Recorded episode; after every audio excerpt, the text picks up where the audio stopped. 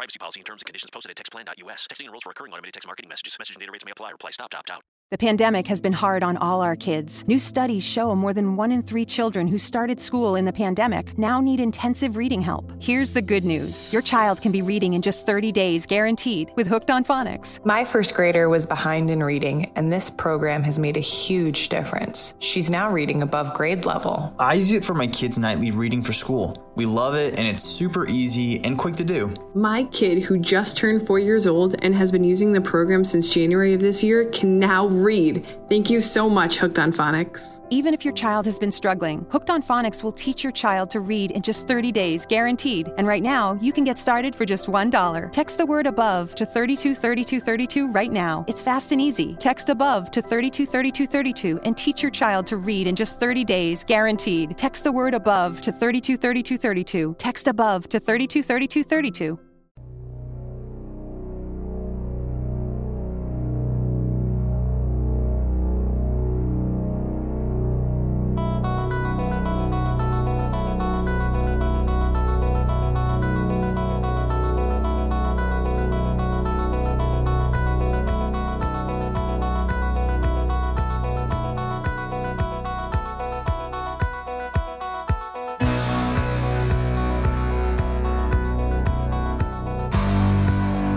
Salve a tutti ragazzi e bentornati su Glitch. Basandomi su una provocazione che ormai sento un po' troppo spesso, ovvero che la Disney è quella società che fa quattro soldi facendo i film della Pixar e ha solo i parchi a tema, che comunque incassano ma non è questo granché, vorrei spiegarvi, partendo dal D23 di quest'anno, come la Disney al giorno d'oggi, nel 2019, è arrivata a detenere il 40% di tutto quello che vediamo e sentiamo Iniziamo il viaggio partendo dal D23 che si è tenuto da poco tempo, ovvero a luglio 2019, e facciamo un balzo temporale nel 1923. La Disney viene fondata dai fratelli Roy e Walt Disney, che è una casa di produzione di cartoni lavorando e basandosi su lavori altrui. Facciamo un veloce salto al 1928, dove la Disney inizia a diventare quello che poi sarà la casa del topo. Infatti nel 1928 nasce Topolino, grazie alla mano di Walt Disney. Se nel 1928 avessero detto a Walt Disney che quel topo nel 2019 avrebbe comandato il mondo, non ci avrebbe mai creduto. Però restate con me per vedere come la Disney è diventata la potenza che è oggi. Passiamo al 1966, prima batosta di Disney come casa, perché muore un titano, muore Walt Disney. E nel 71 muore anche suo fratello. In questo periodo la Disney, dopo un primo successo con Topolino e con i cartoni in bianco e nero, si ritrova in una situazione di, di sbando totale. Non sa cosa fare, perdono commissioni, perdono soldi e molti pensano che la Disney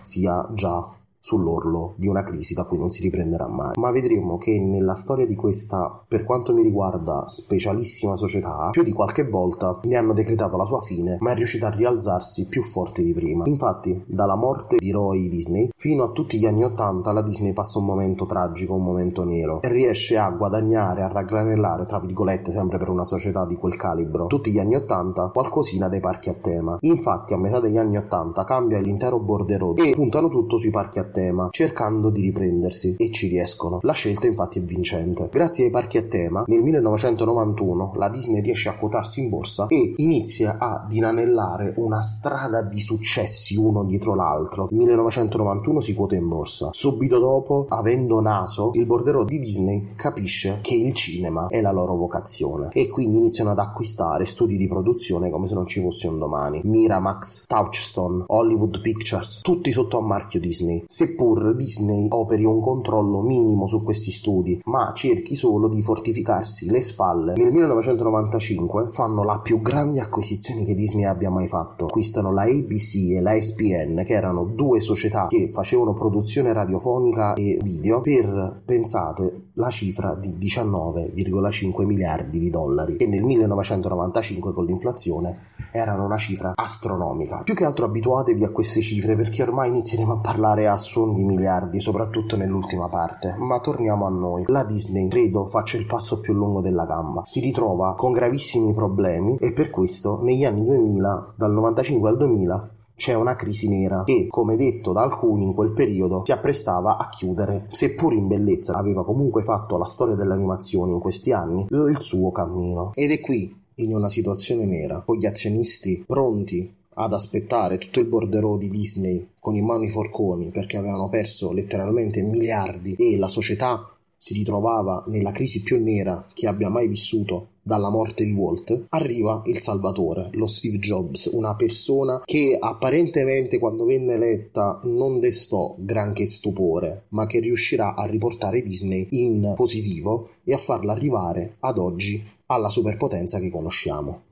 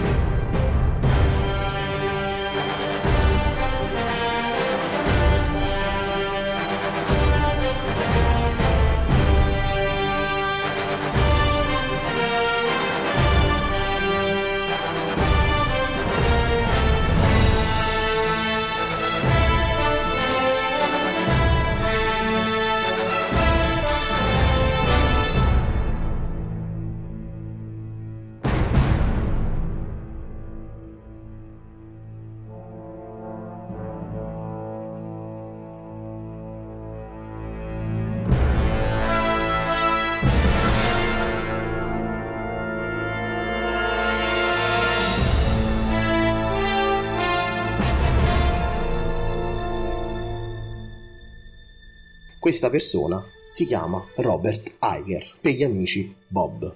Forte del marchio che aveva alle spalle, inizia a riorganizzare tutto l'organico della società. Si focalizza sui parchi a tema, riduce gli organici delle controllate, ma soprattutto inizia ad investire di nuovo in quello che era il core business della società nei primi anni del 1900, ovvero l'animazione. Compra una piccolissima percentuale di una società detenuta niente poco di meno che da Steve Jobs, la Pixar. Ecco, questa acquisizione che viene vista di cattivo occhio da tutti perché la Pixar al periodo nei primi anni 2000 aveva rilasciato sì Toy Story che era stato il primo film in animazione computerizzata, ma che ancora non era diventata la Pixar che conosciamo oggi. Però Bob Iger scopriremo, chissà come mai, forse con la palla magica, forse perché sa fare bene il suo mestiere, inizia ad acquisire tutta una serie di società che porteranno Disney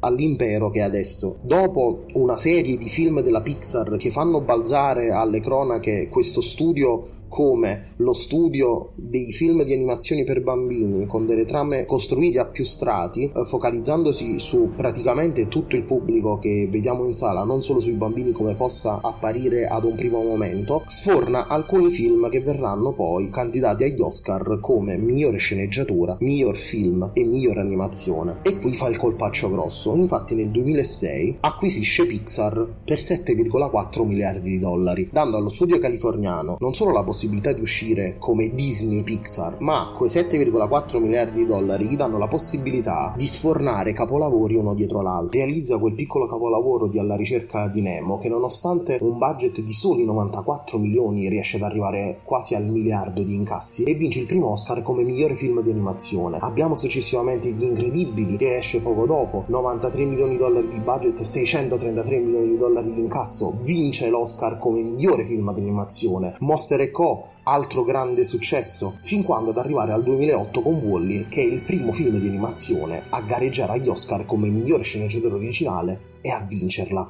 Pixar ormai è lanciata, è diventata la società che tutti apprezzano e che, non si sa come, ogni film che cacci, che si basa su soggetti sempre nuovi, sempre freschi, riesce con poco budget ad entrare nei cuori di grandi e piccini. Arriviamo al 2009, altro grande colpo che fa la Disney. Infatti, Bob Iger, e lui non lo nascose mai al borderò della società, era fissato con i fumetti. Era un nerd, era una persona come noi e decide di salvare la Marvel Comics dalla bancarotta. Perché sì, la Marvel Comics dal 2005 non navigava in buone acque, proprio perché aveva perso la sfida con la sua rivale acerrima, ovvero la DC. E proprio per questo inizia a inanellare tutta una serie di insuccessi a livello di testate, ma soprattutto di incassi che la portarono portarono ormai sulla bancarotta e a dover svendere gran parte delle sue proprietà intellettuali.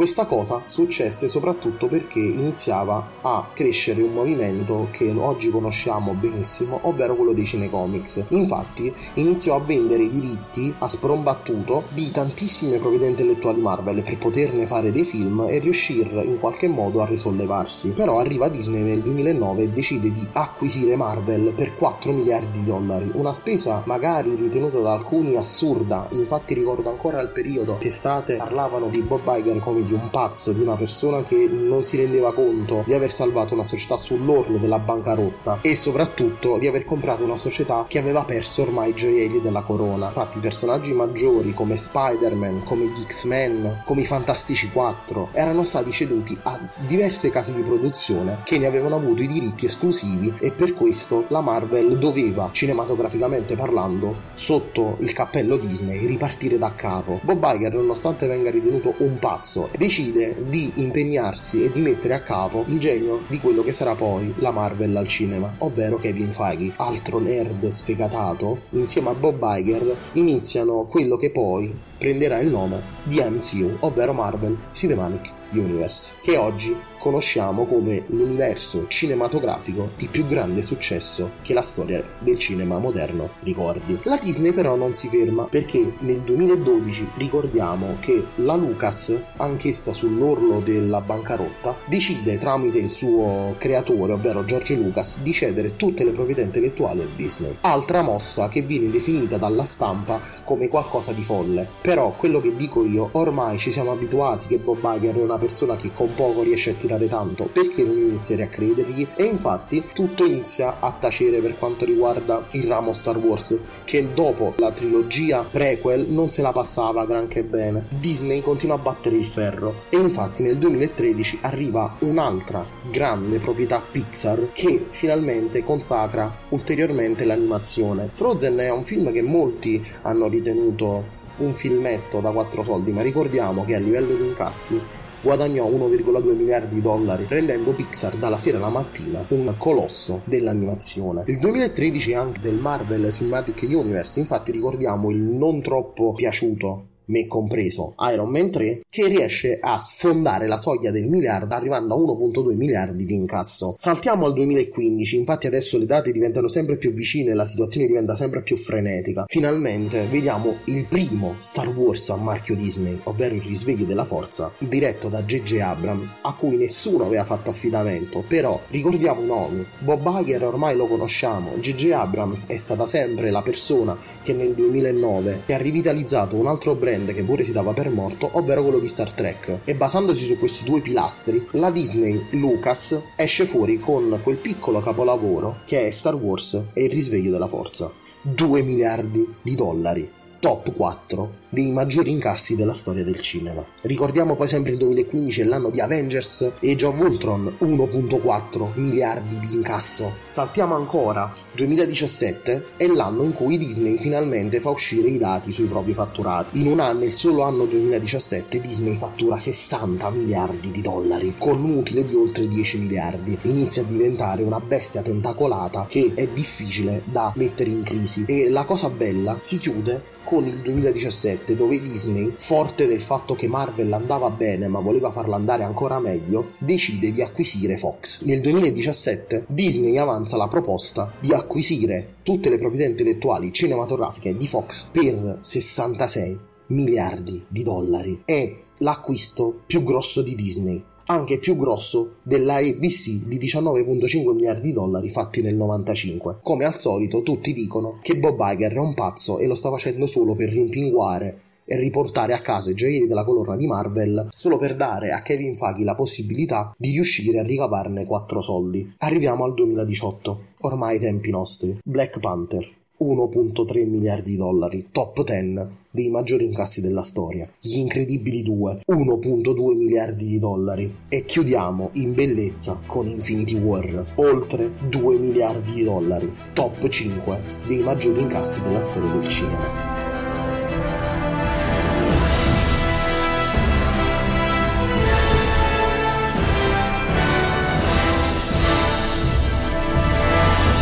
Se queste cifre per voi non fossero abbastanza, ricordiamo una piccola cosina, un'altra piccola proprietà Disney, ovvero la Pixar, che continua nella sua strada di creare capolavori dell'animazione moderna. Infatti, nel 2016, dopo il mega successo di Alla ricerca di Nemo, alla ricerca di Dory riesce a guadagnare oltre un miliardo di dollari. La Lucasfilm rilascia quel piccolo capolavoro, secondo il mio parere, Rogue One a Star Wars Story, che sfonda la barriera del miliardo. Civil War, sempre della Marvel, 1.1 miliardi di dollari dollari. Nel 2017 la Disney ritorna forte al cinema solo con il suo marchio principale, ovvero Disney Studios, iniziando quel lungo percorso di trasposizione in live action dei suoi classici a cartoni animati che tutti ormai conosciamo. La Bella e la Bestia, 1.2 miliardi di dollari. Si rifà sotto un'altra volta Lucasfilm con gli ultimi Jedi, 1.3 miliardi di dollari. Ed arriviamo ai giorni nostri, ovvero il 2019, anno che consagra la Disney, secondo me, nella storia, perché il 2019 2019 è l'anno in cui Disney fa letteralmente i fuochi d'artificio. Compra il 100% di Hulu, piattaforma streaming che dapprima vedeva solo una piccola quota di Disney ma che viene presa totalmente e reingegnerizzata per essere accoppiata a Disney Plus con contenuti più adulti. Completa l'acquisizione di Fox che da 66 miliardi gliene costa 70. Esce Aladdin, altro film basato su una storia classica Disney che sfonda il tetto del miliardo di dollari con tanto di ringraziamenti di Will Smith sui social in quanto è l'incasso incasso a livello cinematografico più grande che abbia fatto l'attore. Il Re Leone, un miliardo di dollari. Ricordando però che sia Aladdin sia il Re Leone sono ancora al cinema. Ritorniamo sulla Marvel. Capitan Marvel, 1.1 miliardi di dollari. Un film quasi nessuno dava credito perché dirà sarà solo un contentino per la seconda parte di Avengers, ovvero Endgame. E invece eh, anche questo film dà ragione ai Marvel Studios, ma prima ancora alla Disney. Ed arriviamo alla punta di diamante, ovvero Avengers Endgame, che distrugge record su record arrivando alla cifra astronomica di incasso di 2,8 miliardi di dollari,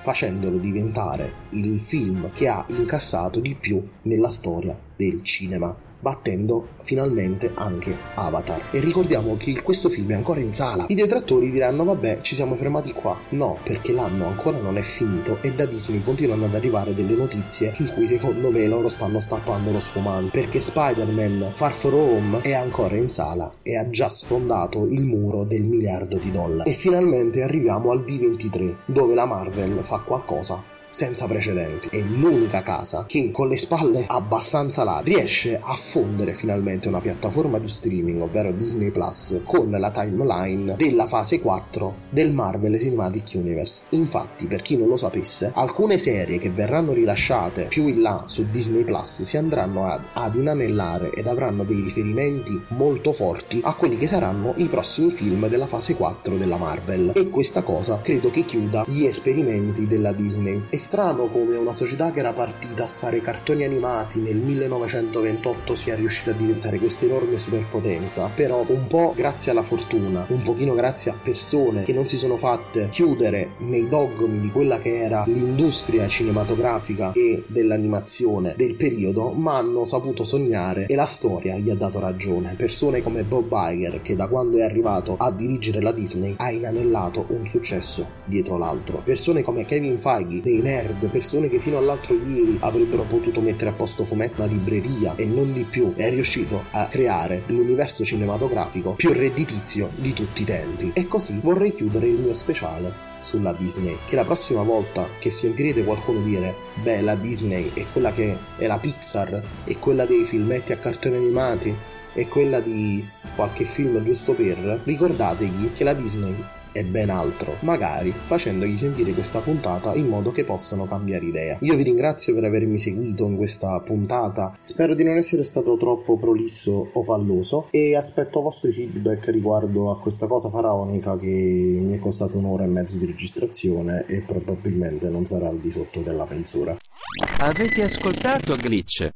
Grazie. Texting privacy policy and terms and conditions posted at textplan.us. Texting enrolls for recurring automated text marketing messages. Message and data rates may apply. Reply stop to opt out. The pandemic has been hard on all our kids. New studies show more than one in three children who started school in the pandemic now need intensive reading help. Here's the good news your child can be reading in just 30 days, guaranteed, with Hooked on Phonics. My first grader was behind in reading, and this program has made a huge difference. She's now reading above grade level. I use it for my kids' nightly reading for school. We love it, and it's super easy and quick to do. My kid, who just turned four years old and has been using the program since January of this year, can now read. Thank you so much, Hooked on Phonics. Even if your child has been struggling, Hooked on Phonics will teach your child to read in just 30 days, guaranteed. And right now, you can get started for just $1. Text the word above to 323232 right now. It's fast and easy. Text above to 323232 and teach your child to read in just 30 days, guaranteed. Text the word above to 323232. Text above to 323232.